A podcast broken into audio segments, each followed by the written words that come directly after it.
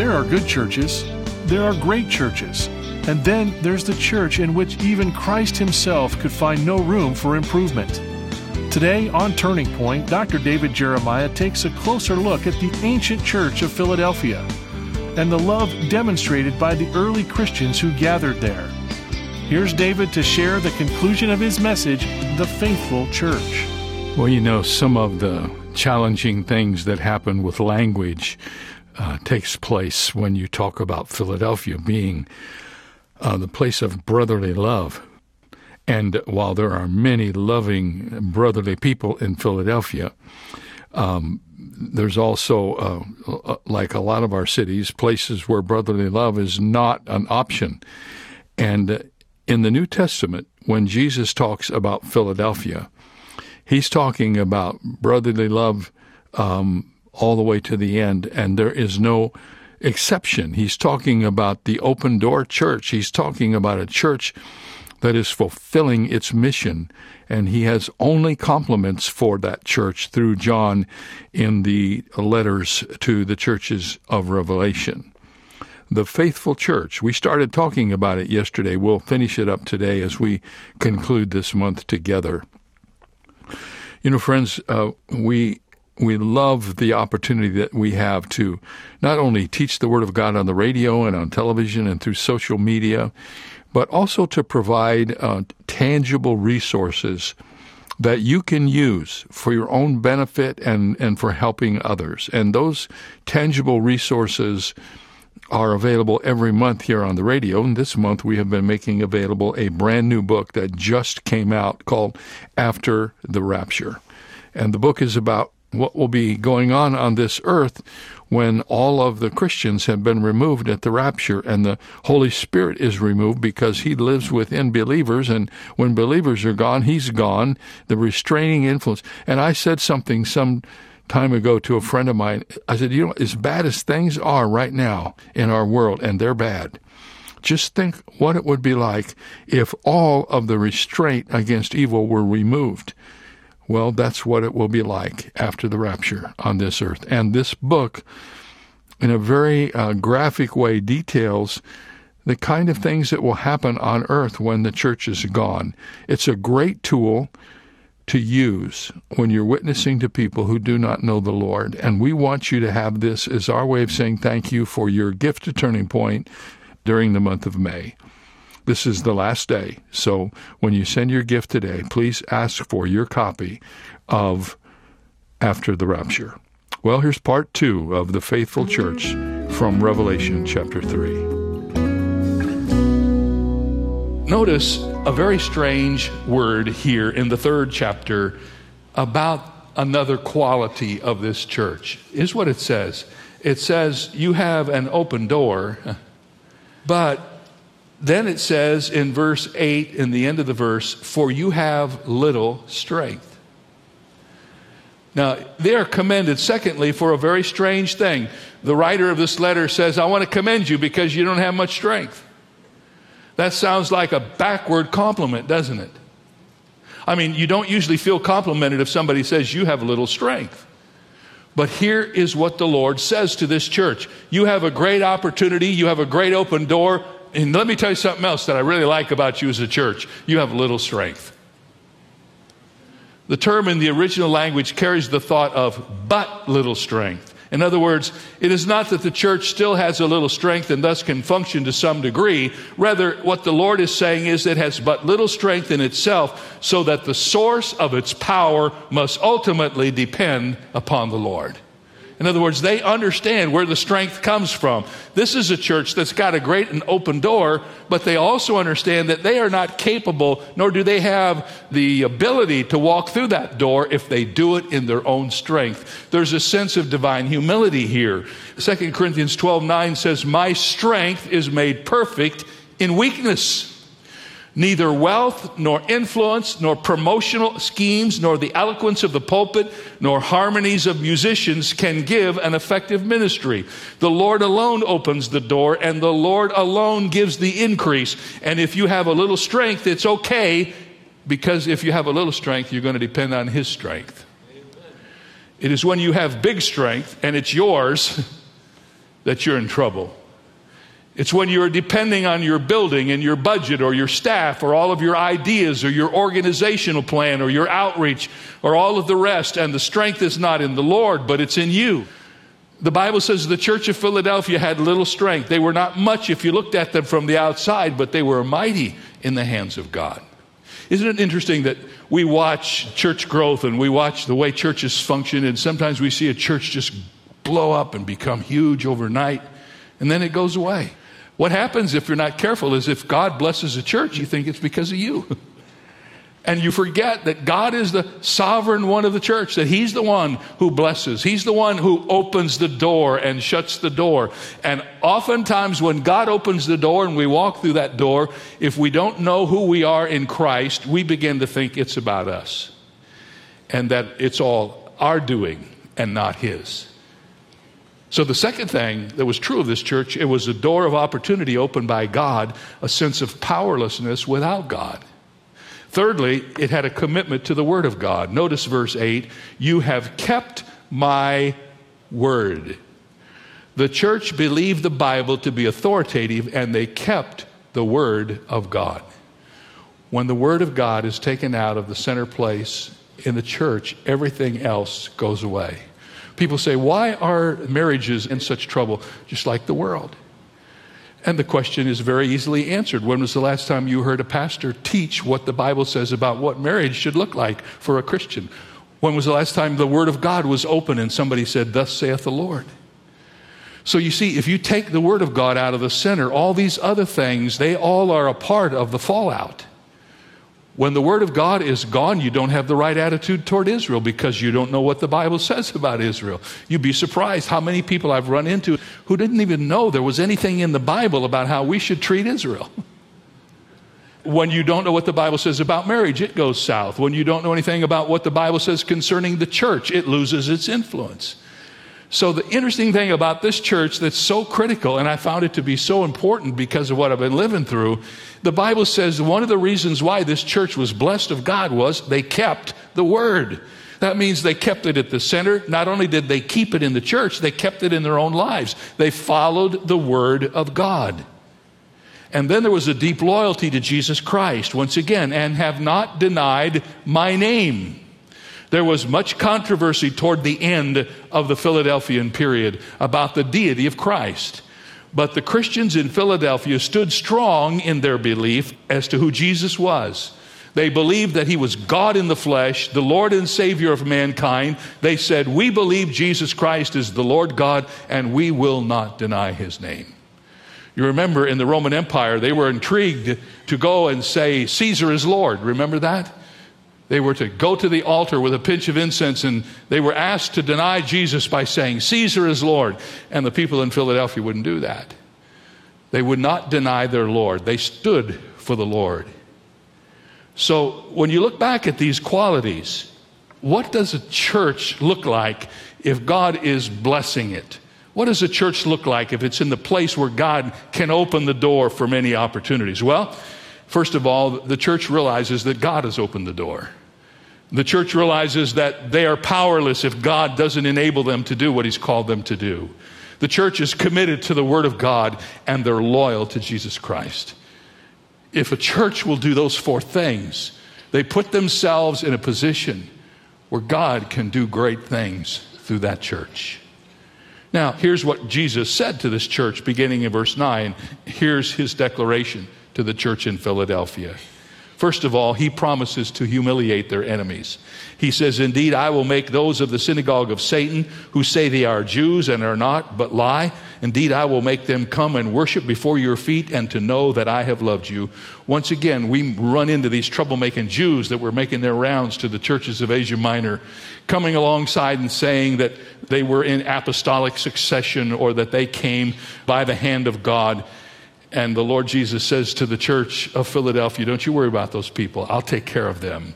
Revelation 2 9 says, I know your works, tribulation and poverty, but you are rich, and I know the blasphemy of those who say they are Jews and are not, but are the synagogue of Satan. Now, here in the church in Philadelphia, he mentions them again, but he's no longer talking about tolerating them. Now, he promises this church that he'll humiliate them He says, I will make them come and worship before your feet. Someone has pointed out that the Apostle Paul is a good illustration of this truth. He started out persecuting the church, trying to kill or imprison Christians. But during one persecution mission on his way to Damascus, the Lord arrested him and wouldn't let him arrest the Christians. And the next thing we know, this persecutor had become a worshiper and a champion for the cause of Jesus Christ. The Lord promises this church that he will humiliate their enemies. Did you know when you're living for the Lord and trying to do the best you can to follow his leadership, he fights your battles for you, doesn't he? It's not you that fight the battle, it's the Lord that fights. The battle is the Lord's. We always are trying to fight the battles, and we think the battles are other people. And then we get into trouble. We fight other people, and the battles aren't people. We don't fight against flesh and blood. That's what the scripture says. Our battles are not against other people, our battles are against the prince of the power of the air, who with his minions comes against the work of God. And we're not capable of fighting those battles. Only the Lord Jesus can fight those battles. He promises to humiliate their enemies. He promises to keep them from the hour of trial. And I want to just focus in on here because this is a really key verse in the New Testament. And it's way beyond just what it means to Philadelphia. Philadelphia is representative of the church. Let me just give you this little picture. If you study the book of Revelation, the church is mentioned in 1 through 4. After chapter 5, it's never mentioned again in the whole Bible after that point in time, you never hear the church mentioned again all the way through the book of Revelation. Why? Because that's all about the tribulation. That's all about what God is doing on the earth. Where's the church, friends? Church is in heaven. So he writes about the church up until the time of the rapture, and then the church is in heaven, and the rest of the book of Revelation is all about the tribulation when the church is not present.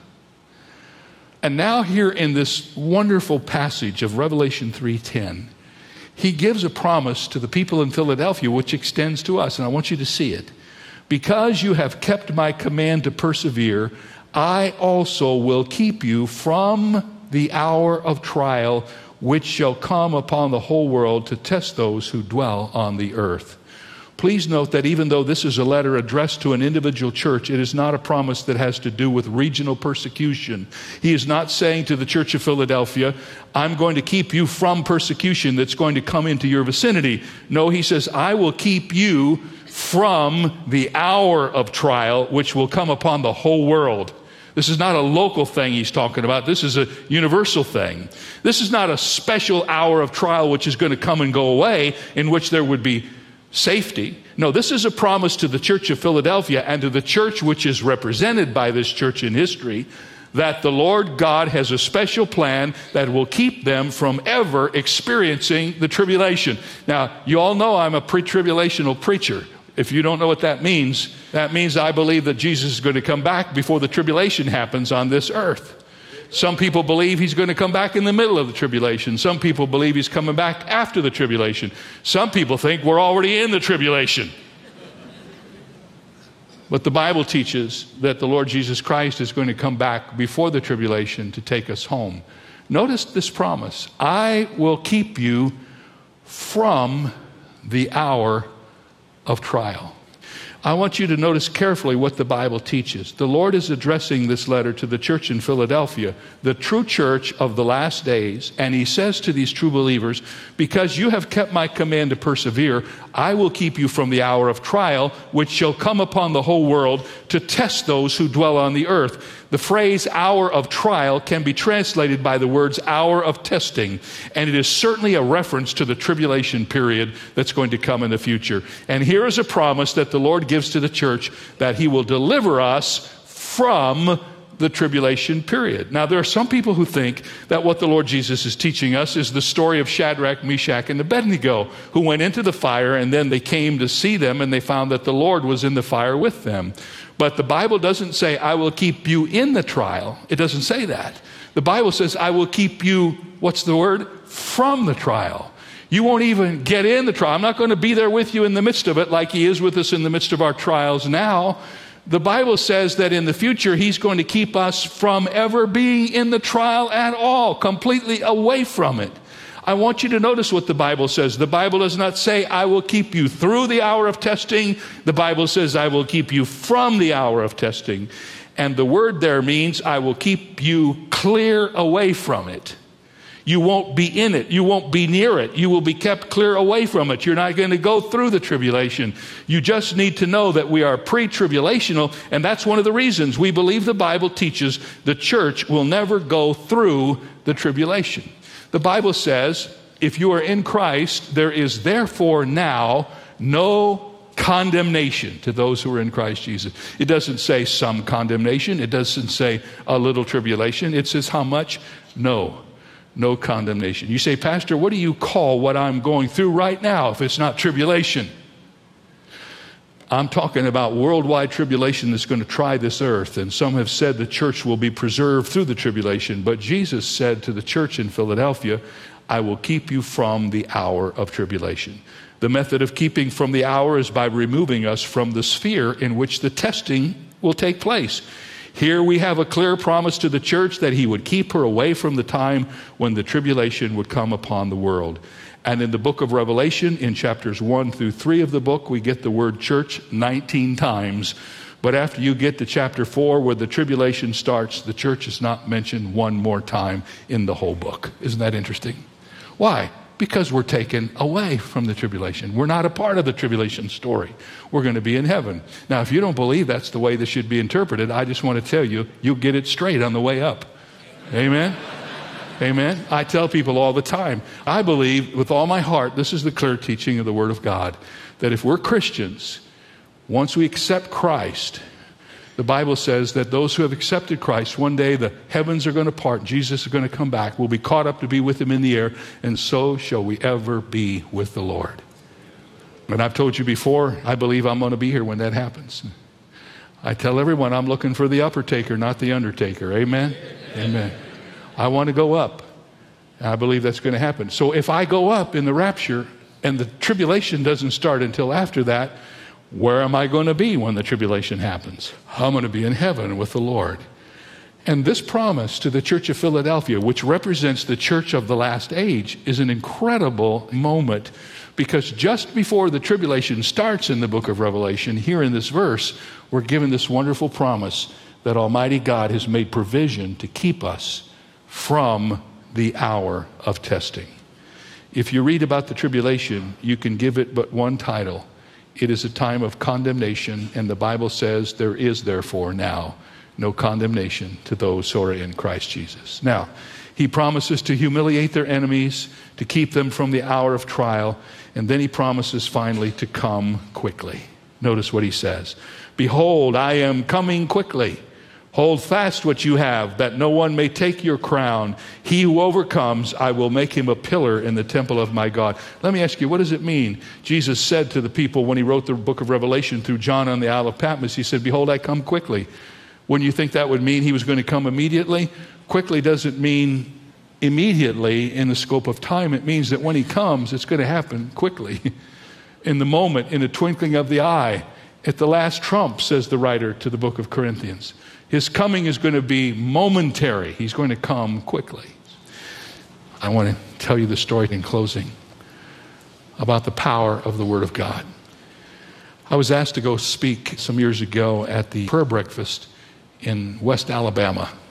We slept there that night and got up for this breakfast. And when we got to the breakfast, the man who had organized it and invited me to come to speak said, Dr. Jeremiah, there's a man who's driven many miles to see you. He wants to talk with you before the breakfast if you're okay with it. And I said, Okay. He said, I need to tell you, he's pretty rough. His name is Red. He says, I can't tell you what he's going to talk to you about, but I just need to kind of warn you. He's a little bit unorthodox. So I went in the back of the room, and there he was, big red. Had long red hair tied in a ponytail that went all the way down past his waist. Big, burly guy. When I shook hands with him, he about broke my arm. He was one strong dude. And this is what he told me. He said, You know, Dr. Jeremiah, I asked if I could see you because I wanted to tell you my story. I've ruined my life through my drinking, my drug addiction, my playing around on my family and my wife. I had nothing left. And I was living in a trailer that somehow I had gotten. Believe it or not, my trailer was repossessed one day uh, several months ago. And he said, I was at the end of my time. I figured I was of no worth to anybody on this earth, and I might as well just take my life and get it over with. I decided how I was going to do it. He said every day when I would drive to work, I went down this two lane highway, and there was a place on this highway, there was a hairpin turn. Often thought if somebody were ever going really fast down this road and they didn't make that turn, they would hit a tree. There was a big oak tree on the other side of it. And I thought, well, I've spent most of my life driving truck. That's the way I'm going to end my life. So he said, I decided on a certain day I would go to the end of that road and I would get up as much speed as I could until I got to that hairpin and I would just not negotiate the turn and hit the tree and it would be over. I liquored myself up the best I could, got in my truck, drove it to the end of the road, and I decided I would turn on my radio and listen to rock and roll music as loud as I could so I wouldn't be able to think about anything.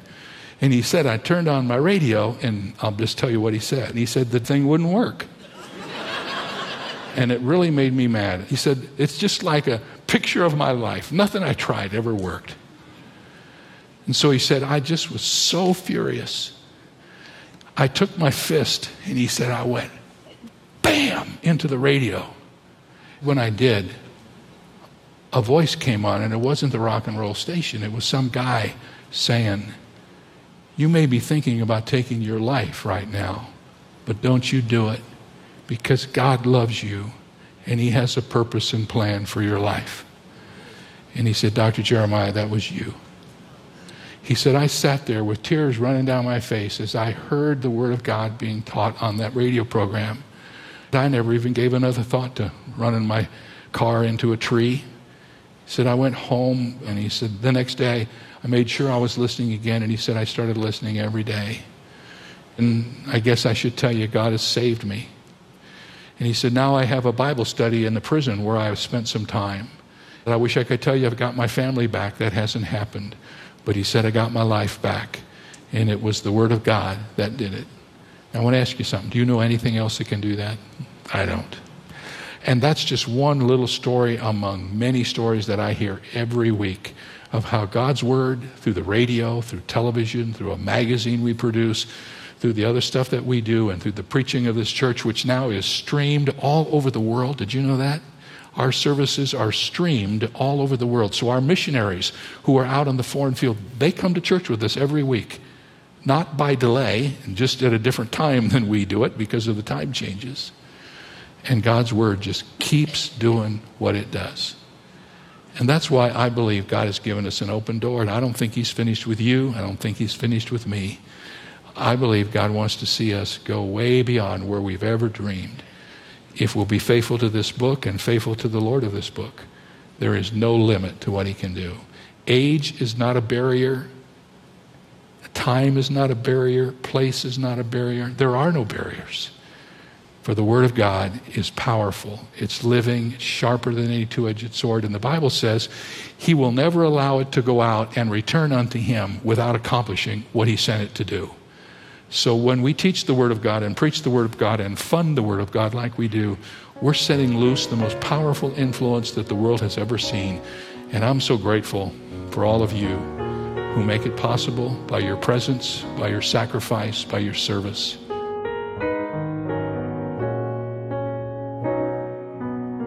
Amen. Amen. Well, friends, uh, we finished the month together today. I've told you about our resource. The last day for the resource is today, and the resource is after the rapture. Please ask for it when you send your gift today to Turning Point. Uh, we're going to begin a new series tomorrow as we begin the month of June together, and that series is called The Word.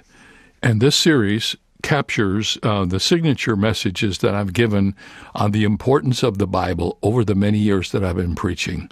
I had never seen this uh, collection uh, until this particular series that we're sharing. I'm very excited to share this material with you because you know the core of what we do is the Bible. And if the Bible goes away, we have nothing. Here in, in this day when it seems to be uh, being trivialized and marginalized, what a great opportunity for us in the month of June to sink our roots down deep again into the Scripture, beginning tomorrow, right here on Turning Point. See you then.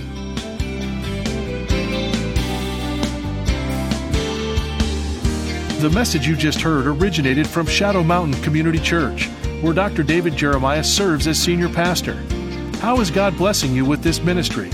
Write us at Turning Point for God of Canada, P.O. Box 18098, Delta, BC, V4L 2M4. Visit our website at davidjeremiah.ca slash radio or call 800 946 4300. Ask for your copy of David's new book, After the Rapture An End Times Guide to Survival, which answers the question, What's next? It's yours for a gift of any amount. You can also download the free Turning Point mobile app for your favorite smart devices or search in your App Store for the keywords Turning Point Ministries and instantly access our content. Visit davidjeremiah.ca slash radio for details. This is David Michael Jeremiah. Join us tomorrow as we begin the series The Word, right here on Turning Point with Dr. David Jeremiah.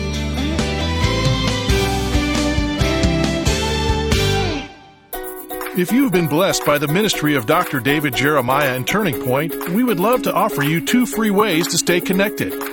Sign up today at davidjeremiah.ca slash magazine for a subscription to our monthly Turning Points magazine. Each exclusive issue is filled with encouraging articles and daily devotionals to strengthen your spiritual walk. You can also sign up to receive our daily email devotional and be a part of our community of friends who receive daily encouragement delivered straight to their inbox from Dr. Jeremiah. Written in a thought provoking manner, this concise yet profound daily devotional delivers the refreshment and focus you need as you go about in today's world. You can join the more than 600,000 monthly subscribers who are building their faith each month through these free resources. Sign up today at davidjeremiah.ca. That's davidjeremiah.ca. Are you looking for a simple way to talk with unbelievers about the end times? This month, for a donation of any amount, you can receive Dr. David Jeremiah's newest book, After the Rapture An End Times Guide to Survival. And for $40 or more, you can receive two copies of this book to share with unsaved friends. Or for a generous donation of $85 or more, you'll also receive an additional booklet and DVD to help you refresh your knowledge of the end times. Go to davidjeremiah.ca to get your copy today. As the 20th century dawned, an American writer named Henry Adams self published his memoir, which was titled The Education of Henry Adams. When it was officially published after Adams' death in 1918, it immediately won a 1919 Pulitzer Prize. While most people will never write a memoir of their life and times, every one of us is learning valuable lessons that can benefit others. It raises the question with whom are you sharing your life and passing on the wisdom God has allowed you to acquire? Someday, your children and grandchildren will long to ask you questions. Begin answering them now in the days God has given you. This is David Jeremiah encouraging you to get on the road to new life. Discover God's wisdom on Route 66. Route 66, driving the word home. Log on to Route66Life.com. Start your journey home today.